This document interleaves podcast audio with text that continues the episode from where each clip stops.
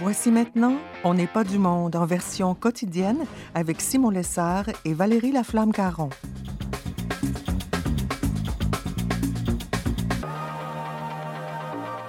Aujourd'hui à l'émission, Éric Bédard nous fait son petit éloge des héros et Christine Husson raconte son expérience d'accueillir des réfugiés au cœur de la crise. Bref, on n'est pas du monde.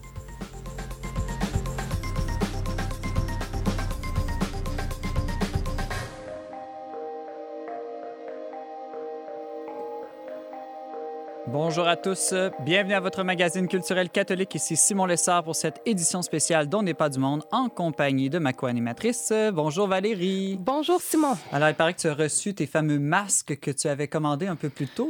Oui, tout à fait. Je les ai reçus juste à temps parce que là, maintenant que le gouvernement nous incite fortement à les porter, je pense que la demande va être grande et euh, la pénurie plane. Et as-tu choisi un design euh, particulier, plus coloré? Quelques-uns colorés, mais aussi un plus chic J'en ai un noir avec des abeilles dorées dessus. Là, c'est un peu bling-bling. Euh, je m'assume comme tel.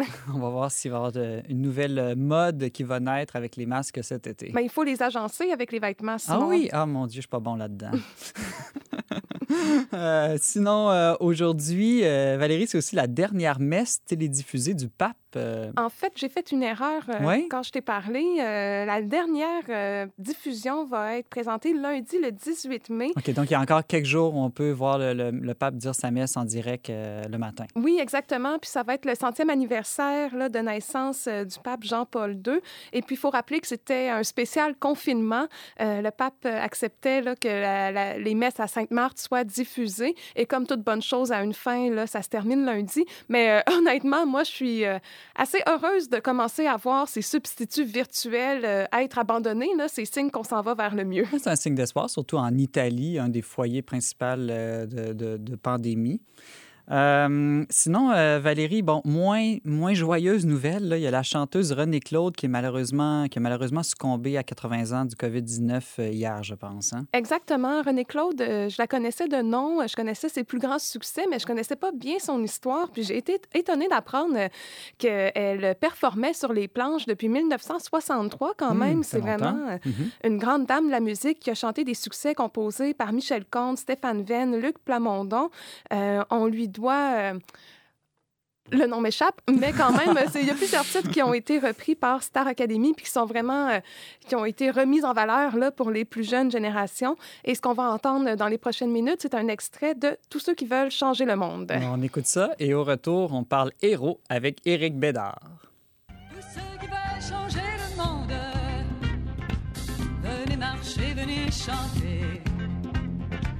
Tous ceux qui veulent changer le monde Venez marcher à mes côtés. Venez marcher, venez chanter. Que toutes nos voix se confondent dans un chant de fraternité. J'entends la révolte qui gronde au cœur de toute l'humanité. Tous ceux qui veulent changer le monde, venez marcher, venez chanter. Tous ceux qui veulent changer le monde Venez marcher à mes côtés. Venez marcher, venez chanter. Pour que la terre soit féconde à tous ceux qu'elle a enfantés. De retour en n'est pas du monde. En pleine semaine internationale des infirmières et infirmiers, on souligne plus que jamais comment ces anges gardiens sont les héros de cette pandémie avec tout le personnel médical et les travailleurs des services essentiels. On a vu des jeunes s'offrir pour aller travailler au cœur des foyers d'infection et même le footballeur professionnel Laurent Duvernay-Tardif enfiler son sarrau pour monter à la ligne de défense. Notre chroniqueur historien Éric Bédard a été particulièrement touché par ces nouveaux héros qui se lèvent et en a profité pour réfléchir à l'importance des héros dans l'histoire d'une nation. Euh, Monsieur Bédard, bonjour. Monsieur Bédard, êtes-vous là? Je suis là. Ah bon, parfait, je vous entends. Alors, euh, oui, vous avez publié un texte sur le verbe.com, petit éloge euh, du héros récemment, dans lequel vous dites que vous avez été touché là, spécialement par l'exemple de Laurent Duvernay-Tardif. Oui, oui, bien sûr que j'ai trouvé ça très, très beau de, de sa part. Euh, c'est comme un, pur sang dans le domaine du football. Là, c'est, il vaut beaucoup. Euh, son, son équipe des Chiefs a misé beaucoup d'argent sur lui. et de prendre ce risque-là, d'être exposé à ce, à ce virus. Je trouvais ça, c'est un beau geste de sa part. Euh, et je crois que c'est quelqu'un qui, euh, avec notamment sa fondation qu'il a créée, euh, c'est quelqu'un de très dévoué, c'est quelqu'un de, de...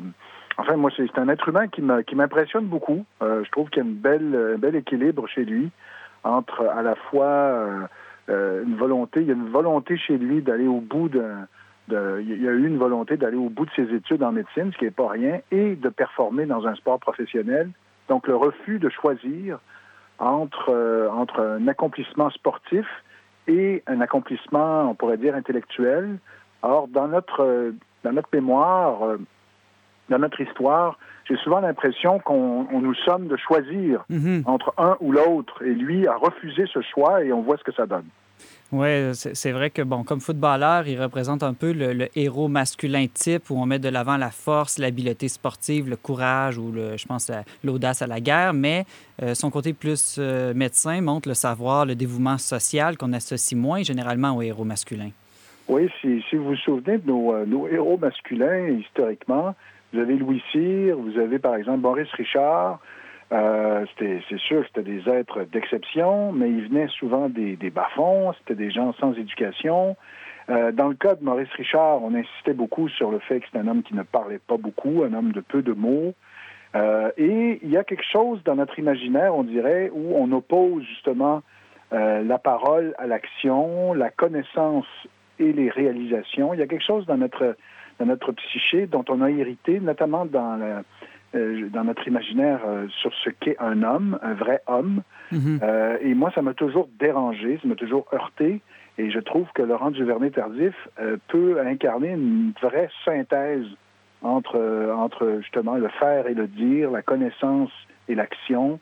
Euh, il peut incarner ça pour beaucoup de jeunes, j'espère, pour beaucoup de jeunes garçons, un nouveau type d'homme euh, qui est, tout en étant, euh, en se dépassant dans un sport et en affirmant sa virilité, peut aussi être un étudiant et, euh, et quelqu'un de euh, quelqu'un qui, qui, qui se dépasse au plan intellectuel et qui peut euh, devenir donc un médecin dans son cas. Bon, alors moi, je, je trouve que c'est très, très beau et c'est un, un beau modèle. J'ai un garçon, moi, de 15, de 15 ans qui euh, excelle aussi au, au baseball, dans son cas. Et euh, il, il est un peu tanné que je lui casse les oreilles avec Laurent Duvernay-Tardif. Mais en même temps, la mode en ce moment, M. Bédard, est, est parfois beaucoup aux anti-héros ou même aux méchants dans plusieurs films et séries. On aime les gens ordinaires, les héros imparfaits, les méchants avec un bon cœur. Pourquoi, selon vous, on se méfie des simples et vrais bons héros traditionnels? C'est difficile, euh, c'est difficile de mettre le doigt sur la raison, mais euh, moi, moi qui, euh, bon, moi, moi, j'ai fait mes études d'histoire au début des années 90 et euh, la- le genre biographique, par exemple, était complètement discrédité.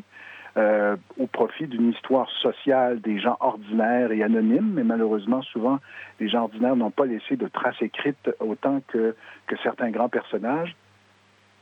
Et moi, euh, ça m'a toujours dérangé ça, euh, même si euh, c'était une- réaction, cette historiographie, à une, une vision hagiographique, hein, où on, on- on cherchait des saints, des personnages plus grands que nature, auxquels on avait parfois du mal à se comparer. Mhm. C'était tellement extraordinaire que nous, pauvres mortels, on Mhm. on n'arrivait pas à leur cheville.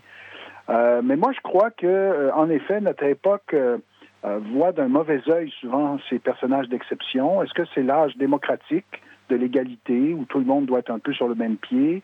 Est-ce que c'est parce qu'on se méfie euh, de personnages qui euh, pourraient exercer sur nous un pouvoir démesuré? Est-ce que c'est un, re- aussi d'un certain féminisme qui associe grands hommes à, un patriarcat? Toutes ces réponses peuvent être possibles. On pourrait ajouter à ça que peut-être que notre époque, vous parlez d'anti-héros, je pourrais parler aussi des anonymes. Depuis la Première Guerre mondiale, euh, on parle beaucoup des, des- des- de ceux qui sont, qui sont tombés euh, tués inconnu. par les, les Mhm. régimes euh, dictatoriaux, euh, euh, communistes ou nazis, peu importe. Euh, Donc, on a, on a peut-être un faible pour les anonymes, pour le soldat inconnu, pour les personnages qui n'ont justement qui, qui n'ont qui n'ont peut-être pas laissé une marque euh, aussi forte, mais qui euh, mais qui ont subi finalement l'histoire, mais euh, qui sont morts dans l'anonymat. Mais, mais, mais, ceci dit, je continue de penser que euh, il y, a, un appétit, il y, a un intérêt pour des personnages hors normes. Je, crois que c'est pas prêt de mourir, ça.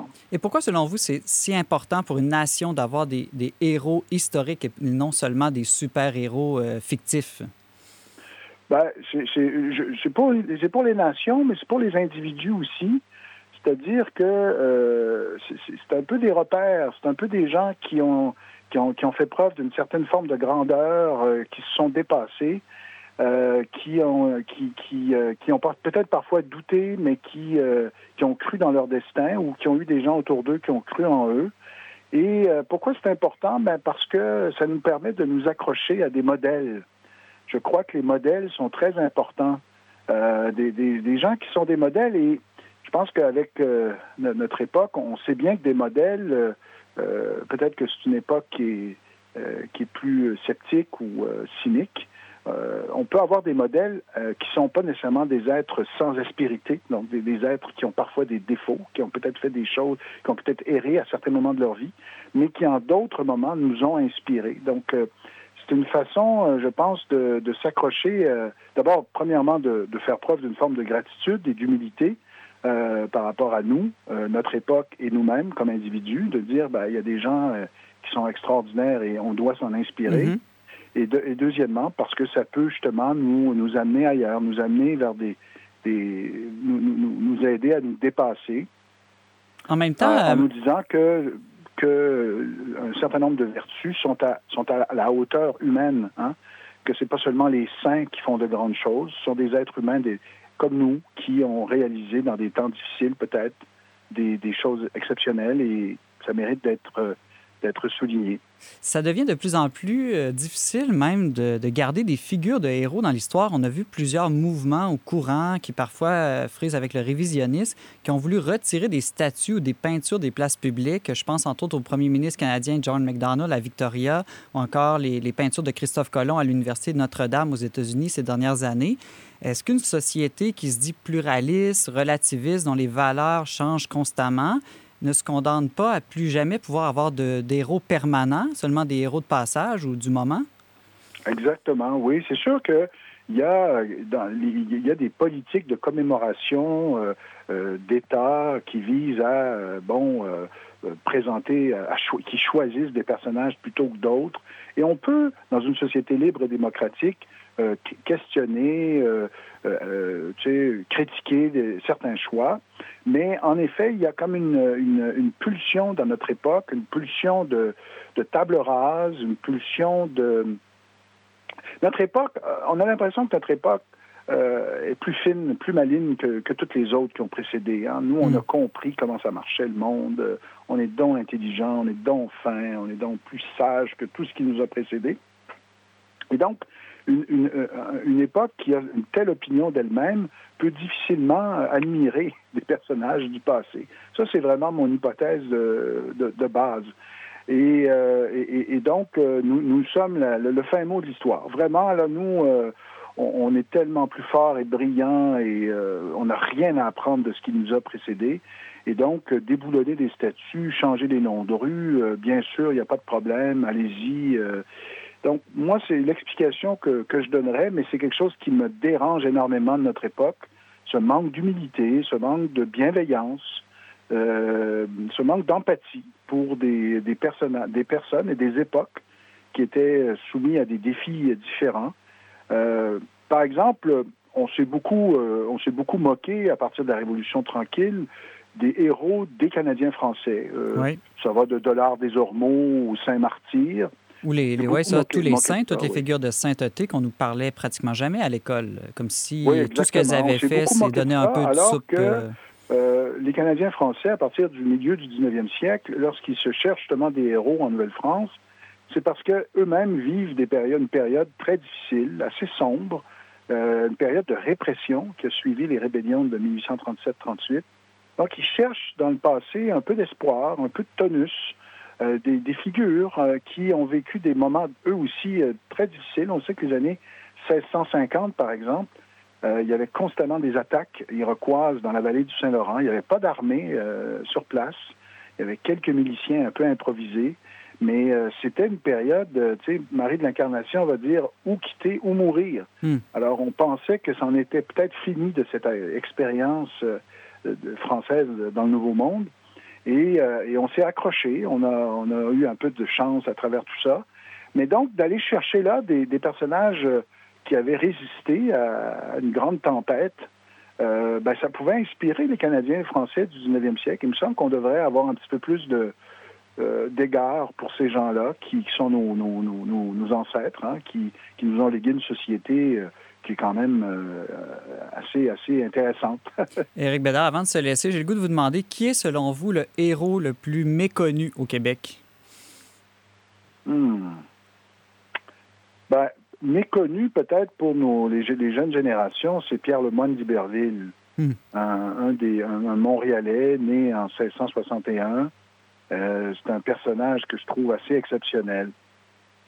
Je le mettrais pas mal sur euh, le même pied que, euh, Marie euh, de l'Incarnation, Marie Guyard, euh, qui est une femme aussi vraiment exceptionnelle, une femme qui a fait des choix difficiles, elle a quitté son, son jeune enfant parce qu'elle avait, c'était une véritable mystique, hein. Mais c'est, un, personnage, je trouve, qui mériterait d'être mieux connu, ainsi que Pierre Lemoine d'Iberville. C'est les deux qui me viennent à l'esprit, mais là, euh, vous m'en posez une bonne. Ben, c'est drôle que vous le, le nommiez parce que euh, le curé avec qui je vis est justement en train de lire une biographie de lui et nous raconte des bouts de sa vie un peu euh, au déjeuner chaque matin. Donc, euh, Oui, je, je vais le connaître un peu plus dans les prochaines Alors, semaines. Vous savez qu'il est, on, on sait que ses restes sont là à, à La Havane, Pierre Lemoine d'Iberville, et il est mort dans des circonstances un peu mystérieuses au début du 18e siècle. Certains croient qu'il aurait été empoisonné. Et euh, il y aurait une belle cérémonie à faire pour ramener les restes de Pierre Lemoine d'Iberville et lui consacrer. Mm. euh, euh, il y aurait une belle cérémonie euh, pour faire connaître ce, ce- ce- ce personnage assez unique. Et peut-être une, belle, peut-être une belle série à faire aussi sur, sur sa vie. Oui, il y en avait eu une à la fin des années 60. Les plus vieux nous en parlent constamment. Euh, le Duberville était incarné par Albert Miller. Mais là, cette série-là est introuvable ou elle est dans très mauvais état. Je- J'en ai trouvé des extraits euh, sur YouTube. Mais en effet, il y aurait... euh, ah oui, euh, écoutez, quand je vois les séries insignifiantes qu'on nous, euh, nous propose, il y en a des il y en a qui sont intéressantes, là, mais il y en a beaucoup qui sont insignifiantes. Et l'argent qui est englouti là-dedans, il y aurait tellement de beaux personnages dans notre histoire qui mériteraient une série. On en reparlera ensemble euh, dans le futur de ces beaux personnages méconnus de l'histoire. Éric Bédard, vous nous parliez de l'importance des héros dans nos sociétés. On peut lire votre texte Petit éloge du héros sur le verbe.com. Merci d'avoir été avec nous aujourd'hui. Je vous en prie, bonne, bonne journée. Bonne journée.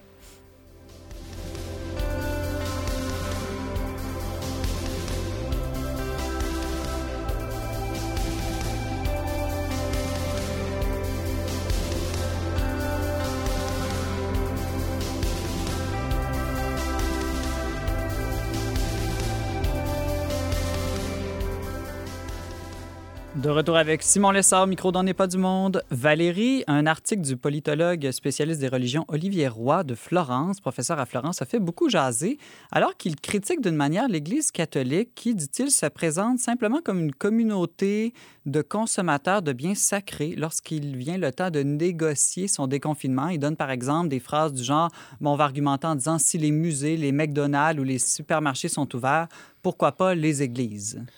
Oui, donc, euh, il ne faut pas voir derrière euh, cette critique-là une insulte. Olivier Roy étudie les religions là, depuis bien longtemps.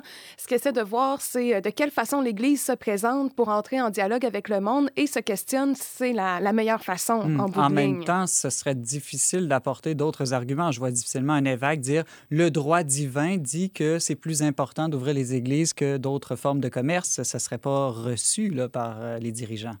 Tout à fait. Je pense que toute personne impliquée en pastoral, et puis tu dois avoir des exemples en tête euh, quand je dis ça, euh, vit une tension nécessairement entre sa foi, la façon de l'exprimer et de bien la communiquer euh, aux différentes personnes avec qui on est en relation. Euh, Moi-même, euh, la façon dont je parle aux élèves, à leurs parents, à la direction de l'école, à l'Église, c'est des façons tout à fait Il différentes. faut toujours ajuster son discours. En fait, c'est l'art de la discussion, de trouver un terrain commun, des valeurs communes, des mots communs.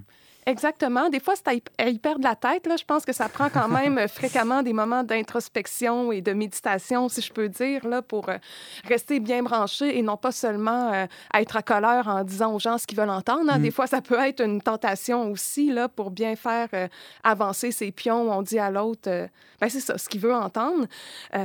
Par Mais ceci dit, est-ce qu'il n'y a pas quand même une tendance dans le monde des religions en général ou des spiritualités à transformer la spiritualité quand même comme une forme de marchandise, de marchandise ou de bien consommable. On a déjà parlé souvent à l'émission de la, pardon, la philosophe et sociologue Eva Illouz, là, qui a écrit un livre Apicratie, un autre marchandise émotionnelle, où elle montre qu'il y a tout un marché du bien-être intérieur en ce moment dans le monde. Ah oui, et moi, c'est un objet d'étude là, euh, qui euh, suscite mon intérêt grandement parce que c'est en plein développement. Et puis, cette industrie du développement personnel, justement, là, s'infiltre partout, euh, des écoles aux entreprises qui veulent booster la performance de leur entreprise en leur donnant des stages, justement, de, développement personnel. Mais quand on se penche un peu plus sur le contenu de ces tendances-là, on peut voir à quel point elles portent les valeurs dominantes de la société. Euh, je vais Mm. donner un exemple.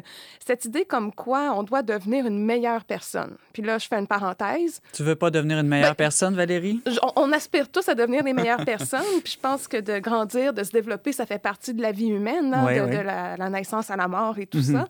Euh, mais cela dit, en faisant la promotion du travail sur soi, de se maximiser son soi-même, hein, son, son ego, euh, ça peut être une façon aussi d'inviter les, personnes à s'adapter à une société qui finalement euh, va aller un peu contre leurs intérêts. hein. Dans le monde du travail, surtout pour les plus jeunes générations, on exige beaucoup des travailleurs euh, qui soient flexibles, qui soient multitâches, polyvalents. Il y a de moins en moins de, de fidélité dans l'entreprise, par exemple. Donc, la personne, elle doit être en mesure de survivre dans cet univers où la précarité devient la norme. Et pour ça, ça demande des, des skills, ça demande des aptitudes particulières. Et le développement personnel, finalement, permet de développer ces aptitudes-là.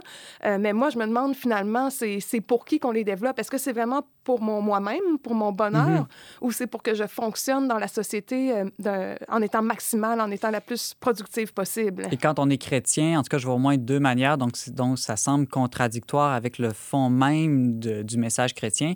Euh, la première, euh, c'est qu'on a l'impression que c'est simplement un, travail de soi et pour soi, euh, alors qu'il n'y a pas du tout l'idée qu'on peut se laisser transformer par l'autre, par la grâce, par les relations avec les autres. Ça semble vraiment être quelque chose de très individualiste où je me prends seul en main.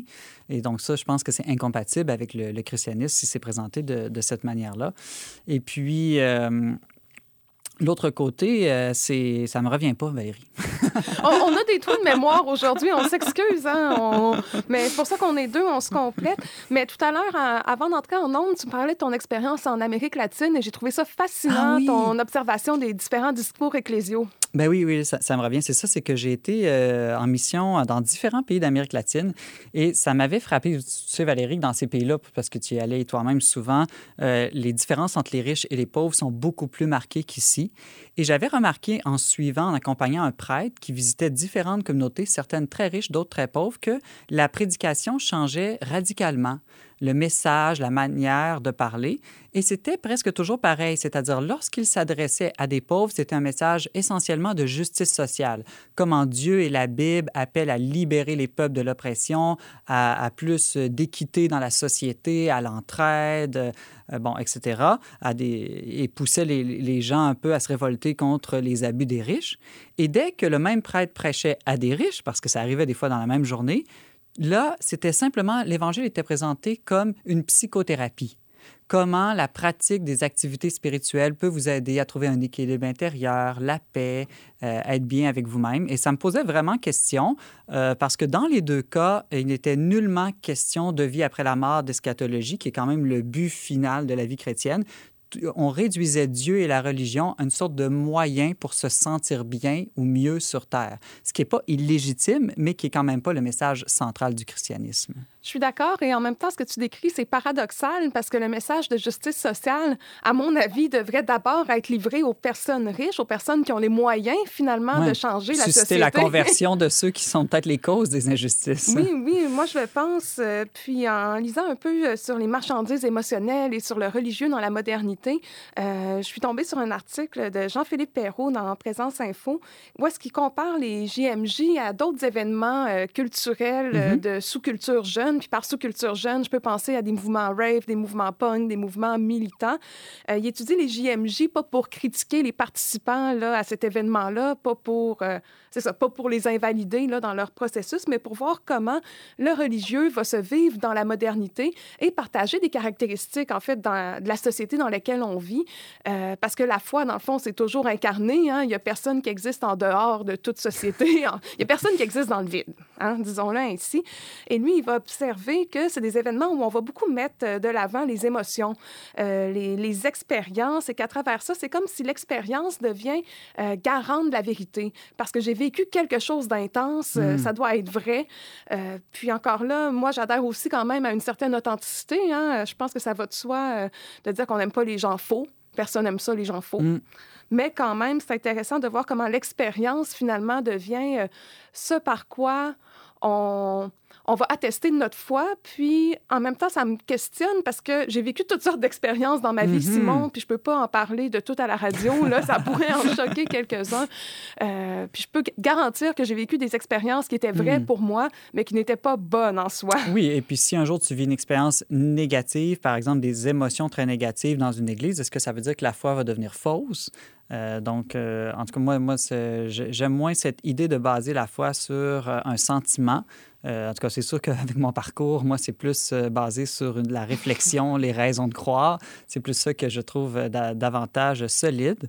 En même temps, il y, a, certains courants qui ont peut-être négligé le cœur dans les dernières décennies ou siècles au niveau de la spiritualité. Et peut-être que c'est cet équilibre qu'on on cherche à retrouver entre le, cœur et l'esprit, le cœur et l'intelligence, l'émotion et l'intelligence. Un autre signe de cette quête d'authenticité, c'est ce que certains vont appeler les identités ostentatoires. Puis ça, c'est partagé euh, dans l'Église, c'est vécu dans l'Église, je pense, mais à travers toutes les religions, où on voit les jeunes euh, vouloir porter des signes religieux, par exemple. hein. Mhm. le, le retour du foulard euh, chez les musulmans est un, est un signe de ça, je crois, étant donné qu'on vit dans des sociétés individualistes où chacun a le devoir de se construire lui-même. Il se retrouve face à un marché, si je peux dire, des identités où on peut être un punk, quelqu'un de- d'extrême gauche ou un ultranationaliste. C'est toutes des identités qui sont radicales, pas dans le sens de violentes. Là. Certaines, oui, mais d'autres, non. Euh, mais c'est, ça montre que les gens sont en recherche. Mhm. Euh, et puis l'Église, là, pour euh, se, se montrer visible à toutes ces personnes-là, doit parler leur langage, finalement. On en reparlera de ce sujet-là, c'est intéressant. J'ai moi-même déjà porté plusieurs années un habit religieux. Je pense qu'on pourra avoir une bonne euh, discussion Ben là-dessus. oui. on, on a lu l'autre chronique, Simon. Non, non, non, on fera pas ça. Euh, avant l'autre chronique, justement, Valérie, on va aller en musique. Qu'est-ce qu'on va écouter? Bien certainement, on va écouter Les Anges de Daniel Lévy. Parfait, restez avec nous tout de suite après. On parle avec Christine Husson qui nous raconte son expérience d'accueillir des réfugiés. Le soleil qui se cache pour ne pas être témoin. Qu'y a-t-il ce matin? Une mère qui se fâche parce qu'un enfant prend sa main. Plus rien ne va, c'est certain.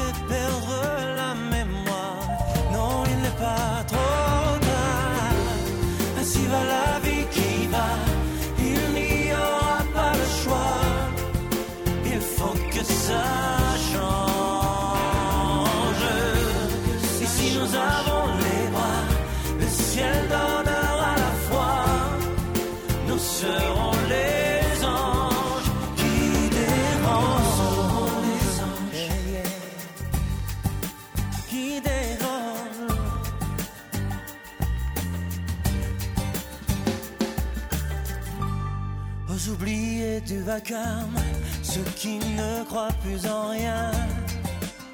Imaginez demain. Les rêves auront pris des armes et les lignes de nos mains. Le parti de l'incertain.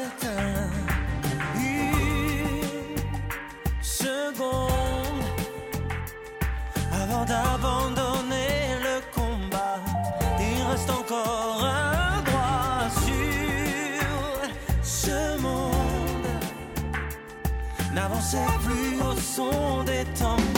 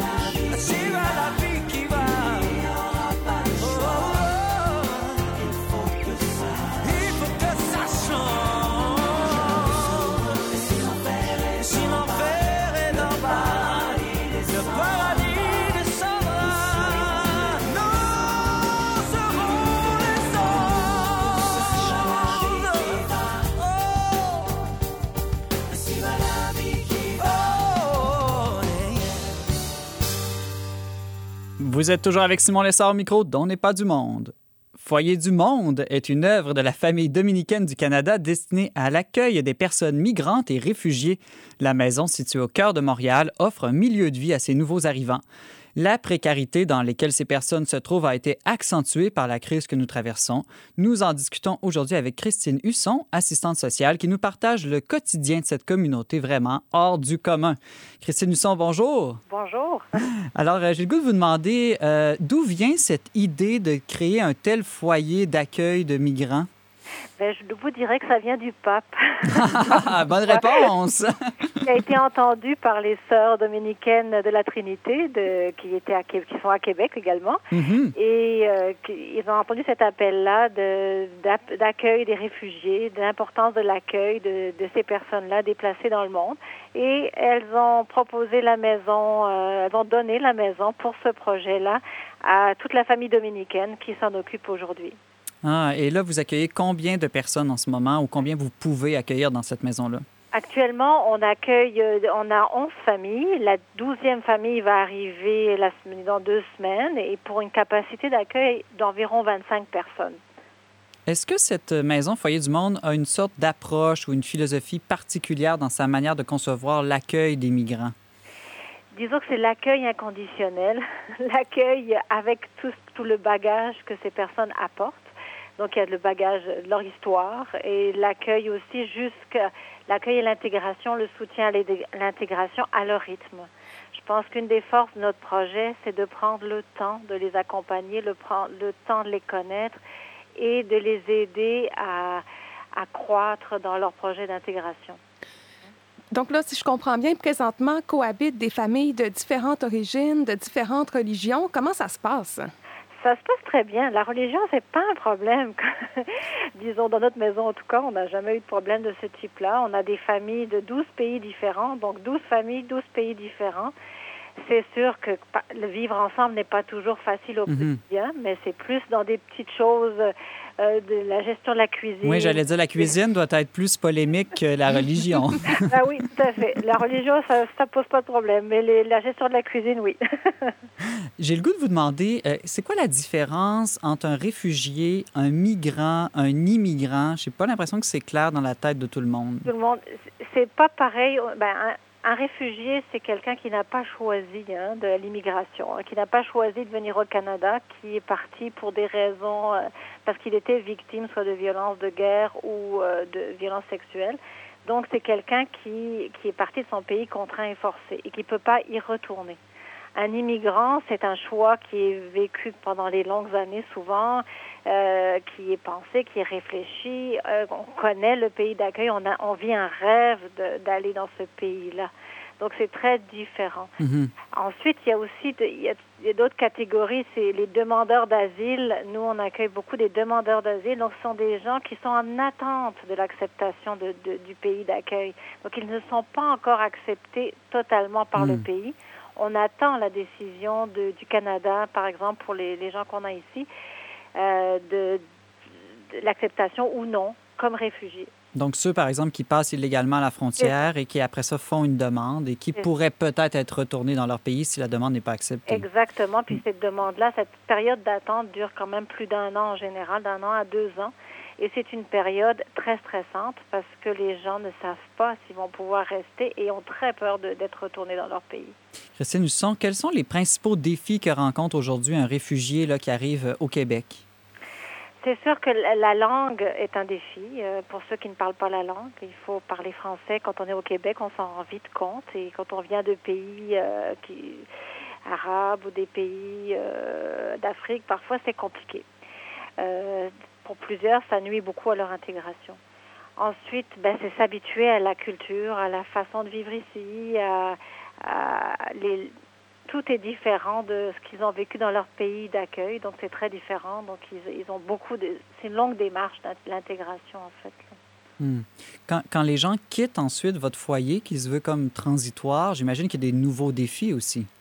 Tout à fait. Mais disons, au bout d'un an, deux ans, ils sont quand même prêts à quitter notre foyer et euh, ils ont déjà fait une grande partie de leur intégration.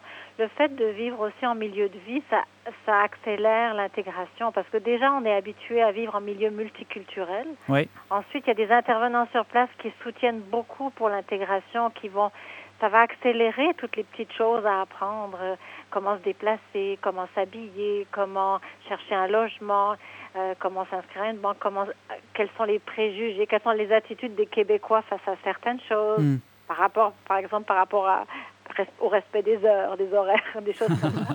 Donc, on a, on facilite beaucoup l'intégration. Ils l'accélèrent en étant sur place et quand ils sortent, ben, je pense qu'ils sont quand même assez bien préparés. En ce moment, euh, par contre, avec le confinement dû à la situation de la COVID-19, j'imagine que ça doit être plus difficile de faire tout ce travail d'intégration s'il n'est pas possible de sortir? Euh, oui, tout à fait. Donc, c'est, vraiment très pénible pour les gens.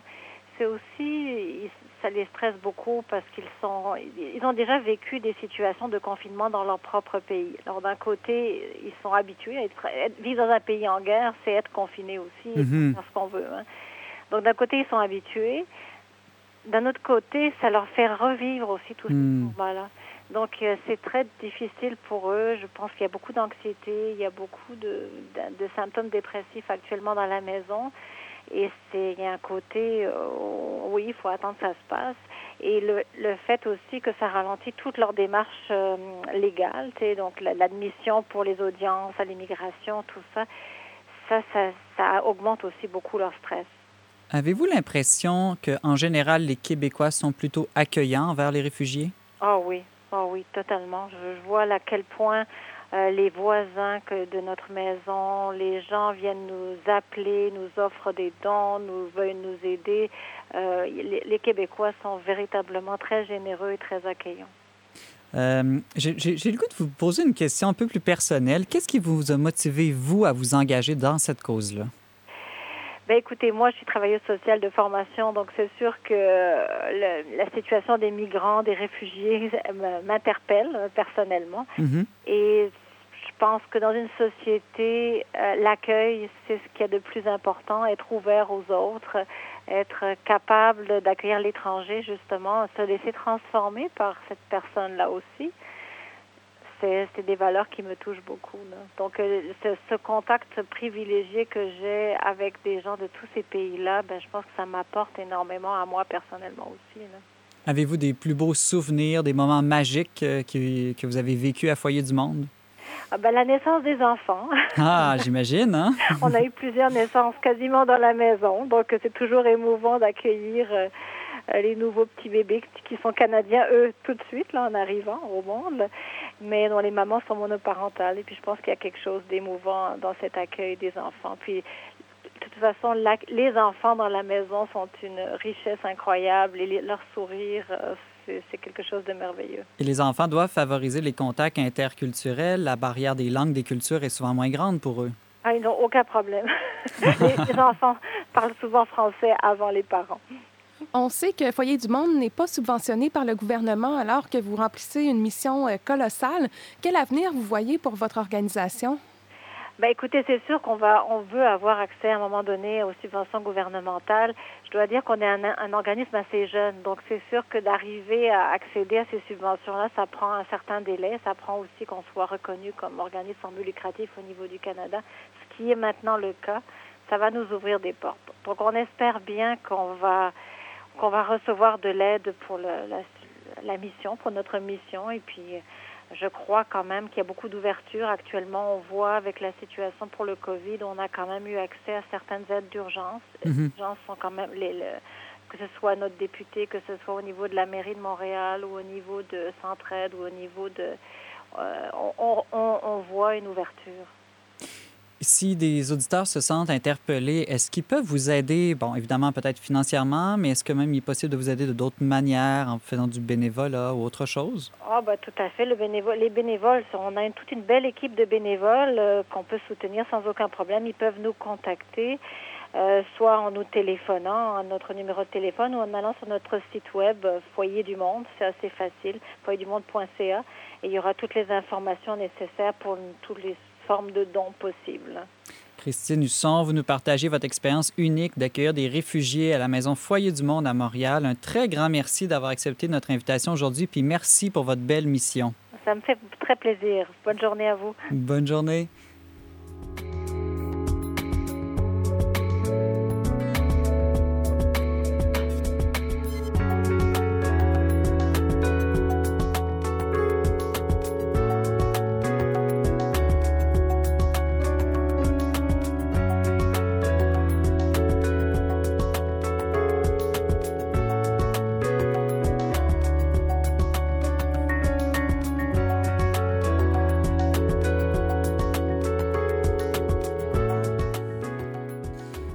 Valérie, es-tu contente qu'on n'ait pas fait sauter la deuxième entrevue? Très contente, Simon. Euh, on va te garder pour une autre fois. Tu vas passer au cash. OK, pas de problème. Avant de se laisser, une suggestion euh, par rapport à des héros, peut-être? Et oui, je veux pas contredire euh, ce qu'Éric Bédard a dit, mais... euh, Mais tu vas des- le faire quand même. Et oui, exactement. Je suis ici contestataire. Euh, donc, il y a un anthropologue, Serge Bouchard, qui est aussi une figure médiatique que j'aime beaucoup, Mm-hmm. qui s'est fait connaître du grand public, surtout à la radio, a fait une série justement d'émissions à la radio de Radio-Canada. Donc là, je prêche pour Un la concurrence, concurrent. mais c'est la radio publique. Alors, je n'ai pas de scrupules à ce sujet. Et c'est une série euh, qui s'appelle Des remarquables oubliés, qui a Hmm. été réalisée de 2005 à 2011 environ et qui parle de ces grands personnages méconnus de notre histoire, euh, notamment les- des pionniers. Comme qui, par exemple? As-tu une idée? Hein, faudrait... Ils sont tellement oubliés et méconnus. Je vais t'en sortir un ici. aussi. Non, mais on a comme euh, Gabriel euh, Franchère, qui était euh, impliqué dans le commerce des fourrures. Ensuite, euh, John McLaughlin, un médecin devenu marchand. Euh, Sir James Douglas, le père de la Colombie-Britannique. Euh, t'as vraiment raison, sont, sont re- remarquablement oubliés. Écoute, après ça, Mary Pickford, une vedette du cinéma muet. Donc, euh, il y en a plus d'une vingtaine comme ça qui sont répertoriés. Et Serge Bouchard, c'est un très bon conteur. Donc, si vous voulez accéder à ces récits marquants de notre histoire, mais malheureusement oubliés, il va falloir vous rendre euh, sur le site de Radio-Canada et chercher des remarquables oubliés, tout simplement.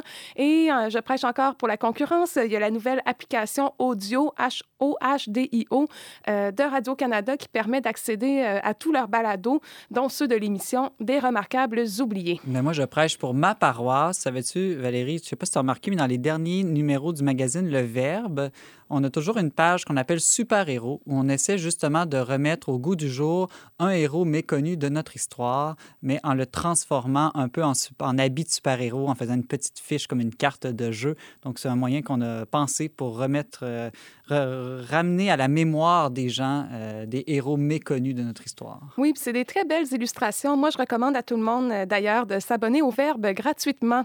Puis pour ça, il faut aller sur le site le verbe.com. Très bonne plug, Valérie, bravo. Merci, Simon.